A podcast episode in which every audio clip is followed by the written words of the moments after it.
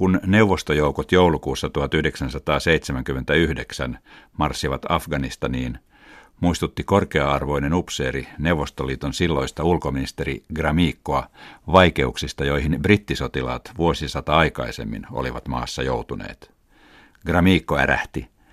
Vertaatteko brittiimperialistien palkkasotureita meidän urheisiin sotilaisiimme? En, toveriministeri. Sotilaamme ovat kyllä toista maata, mutta vuoret ovat siellä samat. Nyt Neuvostoliitolla on oma Vietnamin sotansa, totesi puolestaan tuolloin USAn presidentti Jimmy Carter kuultuaan neuvostojoukkojen ylittäneen Afganistanin rajan. Mikä sai NKPn politbyron tekemään päätöksen sotaretkestä, joka sitoi neuvostojoukot liki kymmeneksi vuodeksi taistelemaan islamistitaistelijoita vastaan Afganistanin vuorilla, sotaan, joka aiheutti valtaisaa tuhoa ja mittaamattomia inhimillisiä kärsimyksiä. Kansainvälisellä areenalla Afganistanin sota aloitti kylmän sodan uuden vaiheen, jäädyttäen suurvaltojen välisen liennytyksen, ja myötä vaikutti lopulta myös neuvostoimperiumin romahtamiseen. Yli miljoona afganistanilaista sai sodan aikana surmansa ja liki puolet väestöstä, 15 miljoonaa, joutui pakolaisiksi. Neuvostojoukkojen vetäydyttyä vuonna 1989 maa hajosi keskenään taisteleviin ryhmittymiin ja konflikti jatkuu yhä. Afganistanissa sotineista neuvostosotilaista tuli katkeroitunut, kadotettu sukupolvi, kuten Vietnam veteraaneista USAssa. Muun muassa näitä kysymyksiä valottaa äskettäin ilmestynyt kokoamateos Sovietnam di UdSSR in Afganistan. Osa sen artikkeleista perustuu esitelmiin, joita Afganistanin sotaan ja Neuvostoliiton loppuaikojen tapahtumiin perehtyneet tutkijat pitivät Hamburgin yliopistossa vuonna 2013 järjestetyssä konferenssissa Afghanistan, the Cold War and the End of the Soviet Union. Paitsi lähivuosikymmenten historiaa, teos kartoittaa myös sitä, miten Afganistan on kautta vuosisatojen ollut läpikulkumaa. Sitä kautta esimerkiksi Venäjän saarit havittelivat jo 1600-luvulta lähtien pääsyä Intian aarteiden äärelle. Venäjä pyrki valloittamaan alueita Keski-Aasiasta, tosin ennen 1800-lukua heikolla menestyksellä. Vasta Aleksanteri ensimmäisen valtakaudella Venäjän ja Brittien Itä-Intian kauppakomppanian välinen kamppailu Keski-Aasian herruudesta kärjistyi äärimmilleen.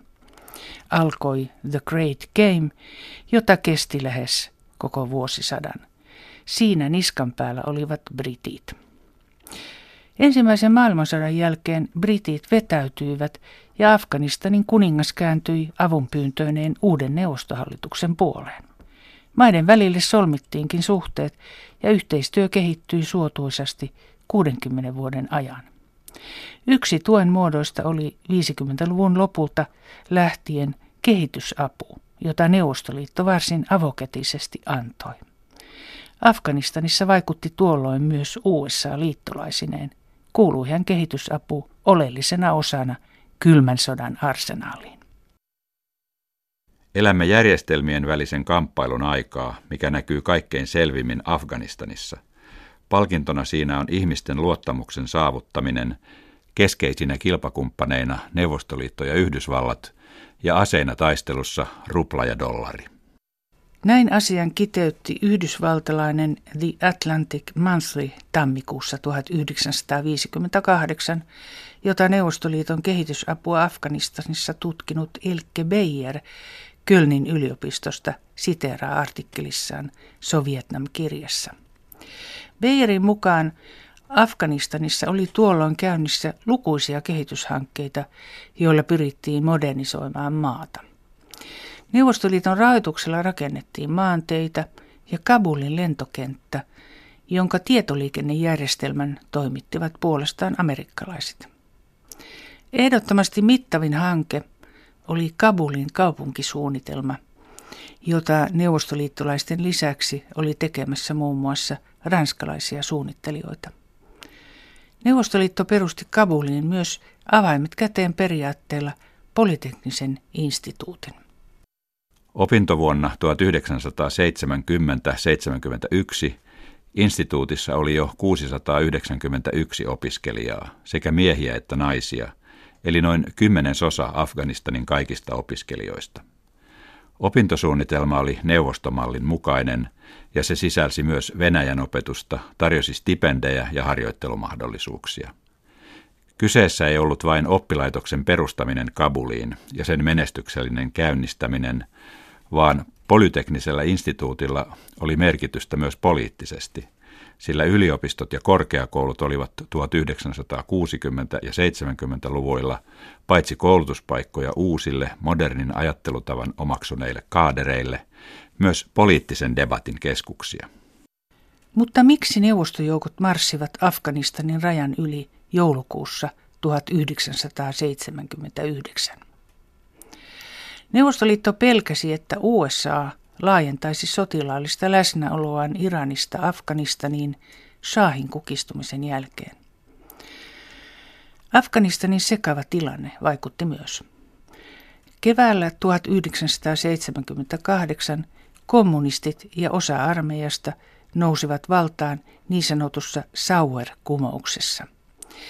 Uusi hallitus aloitti heti puhdistukset, jotka kohdistuivat lähinnä uskonoppineisiin ja vanhaan eliittiin, mutta kyseessä oli myös vallanpitäjien keskinäinen välienselvittely.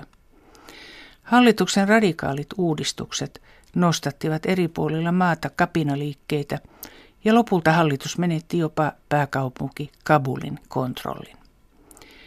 Apua pyydettiin Neuvostoliitolta ja NKPn politbyro teki päätöksen joukkojen lähettämisestä sotilasjohdon varoituksista huolimatta. Muun muassa silloinen puolustusministeri Ustinov katsoi, että Vietnamin sodasta oli syytä ottaa oppia ja olla sekaantumatta Afganistanin asioihin, kirjoittaa pitkän linjan brittidiplomaatti Roderick Braithwaite neuvostoinvaasion taustoista.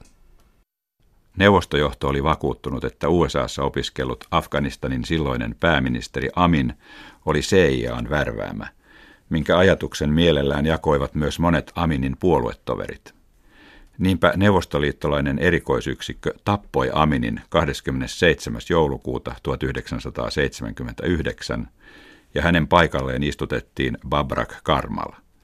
Kaksi päivää aikaisemmin neuvostojoukot olivat ylittäneet Afganistanin rajan. Neuvostojohdon päämääränä oli Braithwaitin mukaan modernisoida Afganistan 1900-luvulle eli auttaa sitä rakentamaan sosialistinen järjestelmä Keski-Aasian neuvostotasavaltojen malliin ja vetää sitten joukkonsa pois. Sen sijaan Neuvostoliitto upposi vuosiksi brutaaliin sissisotaan, jossa molemmat osapuolet, niin Neuvostoliiton tukemat Afganistanin hallituksen joukot kuin islamistitaistelijat, syyllistyivät uskomattomiin julmuuksiin. Jälkimmäiset saivat täydennystä ja tukea Pakistanista muun muassa USAn rahoittamina. Sota Afganistanissa ei ollutkaan legitiimi, sankarillinen, saati voitollinen. Tappiollinen paluu ja tuhannet kaatuneet eivät antaneet aihetta juhlintaan. Neuvostoliitto ja Venäjä, kuten USA vuosikymmen aikaisemmin, saivat pitkään paikkailla tämän raadollisen ja mielettömän sodan haavoja. Samalla tavoin kuin USAssa – hävitty sota kärjisti myös yhteiskunnallisia jännitteitä ja poliittista kriisiä. Näin kirjoittaa Sovietnam teoksessa Jan C. Behrens Berliinin Humboldt-yliopistosta. Hän on tutkinut neuvostosotilaiden kertomuksia Afganistanin sodasta muun muassa veteraaneja haastattelemalla. Berensin mukaan monet asevelvolliset ja siviilityöntekijät lähtivät Afganistaniin innolla, jopa seikkailumielellä sillä erityisesti maaseudun nuorilla oli vielä neuvostopropagandan syöttämä naivikäsitys armeijasta, jota kertomus suuren isämaallisen sodan sankariteosta ruokki. Viralliset puheet kansainvälisestä solidaarisuudesta ja veljellisen avun antamisesta loivat valheellisia odotuksia. Niinpä todellisuus Afganistanissa olikin tyrmäävä, kertoo Berensin siteeraama Vladislav Tamarov. Olin vielä nuori, varttunut rauhallisessa ja kauniissa Leningradissa, olin vanhempiani rakastava ja ahkerasti koulua käyvä kiltti poika, joka repäistiin siitä arjesta ja vietiin vieraaseen sotaa käyvään maahan, jossa pätivät aivan toisenlaiset pelisäännöt. Tärkein niistä oli, että pysyäksesi hengissä sinun piti tappaa, ampua heti ne, jotka yrittivät tappaa sinut. Monet uskoivat vielä Afganistaniin lähtiessään Neuvostoliiton historiallisen mission sosialismin viemisestä muualle maailmaan ja uskoivat oman järjestelmän paremmuuteen. Mutta Afganistanissa illuusiot karisivat nopeasti. Siellä arkipäivää olivat kehnot ja vastuuttomat komentajat, kaikkialla rehottava korruptio ja väkivalta, ja kuten aikanaan Vietnamissa, neuvostosotilaatkin tottuivat huumeisiin. Tappaminen aineiden vaikutuksen alaisena tuntui jotenkin helpommalta. Eräs Afganistanissa palvelut sairaanhoitaja kertoi Berensille. Tuttu Vänrikki oli palaamassa takaisin Neuvostoliittoon ja pohti rehellisesti. Miten minä pystyn siellä elämään, kun minulla on nyt himo tappamiseen? Pojat puhuivat siitä täysin avoimesti, kertoivat innoissaan, miten olivat polttaneet jonkun kylän ja tappaneet kaikki asukkaat. Mutta eivät kaikki niin hulluja olleet. Moni Afganistanista palanneista on kertonut, miten vaikea oli sopeutua siviilielämään, kun oli tottunut tappamaan ja olemaan koko ajan varuillaan. Veteraanien oli myös vaikea saada hyväksyntää toiminnalleen Afganistanissa, kun perestroikan aikana, sodan viimeisinä vuosina, tiedotusvälineet alkoivat julkaista kriittisiä juttuja Afganistanin sodasta ja yleinen mielipide kääntyi sitä vastaan. Ei siis ihme, että osa Afganistanin veteraaneista on halunnut unohtaa koko sodan. Toisia siviilielämään sopeutumisessa auttoivat veteraanijärjestöt, jotka toimivat yhä. Afganistanin veteraanien kunnian palautus alkoi 2000-luvun alussa presidentti Putinin ensimmäisellä kaudella. Kun tarkastelemme lähemmin asiallisesti ja ammattimaisesti Afganistanin sodan aikaisia tapahtumia – huomaamme, ettei kyseessä ollut sotilaallinen tappio. Neuvostoliitto saavutti kaikki sotilaalliset päämääränsä, mutta poliittisesti tehtiin anteeksi antamattomia virheitä. Näin totesi presidentti Putin haastattelussa amerikkalaiselle toimittajalle vuonna 2001. Afganistanista vetäytymisen 15-vuotispäivänä vuonna 2014 Putin lausui, että Venäjä tarvitsee nykyisinkin ihmisiä, jotka pystyvät voittamaan vaikeudet, tarkoittaen Afganistanin veteraaneja, joiden tehtäväksi voi hyvin uskoa nuorison isänmaallis-sotilaallisen kasvatuksen. Mutta missä määrin Afganistanin sotakokemukset ovat näkyneet esimerkiksi Tsetseenian sodissa? Näin arvioi historian tutkija Jan C. Behrens. Afganistanin sotaa seurasi joukko muita aseellisia konflikteja Neuvostoliiton ja Venäjän reuna-alueilla ja viime vuosina Ukrainassa. Afganistan veteraaneilla on ollut näissä tärkeä rooli ja sotilaallisen väkivallan läsnäolo on syöpynyt syvälle postsosialistisen alueen lähihistoriaan. Ukrainan sota on uudelleen nostanut esiin Afganistanin sodan kokemukset. Ne leimaavat Venäjän nykyisyyttä voimakkaammin kuin aiemmin on ajateltu.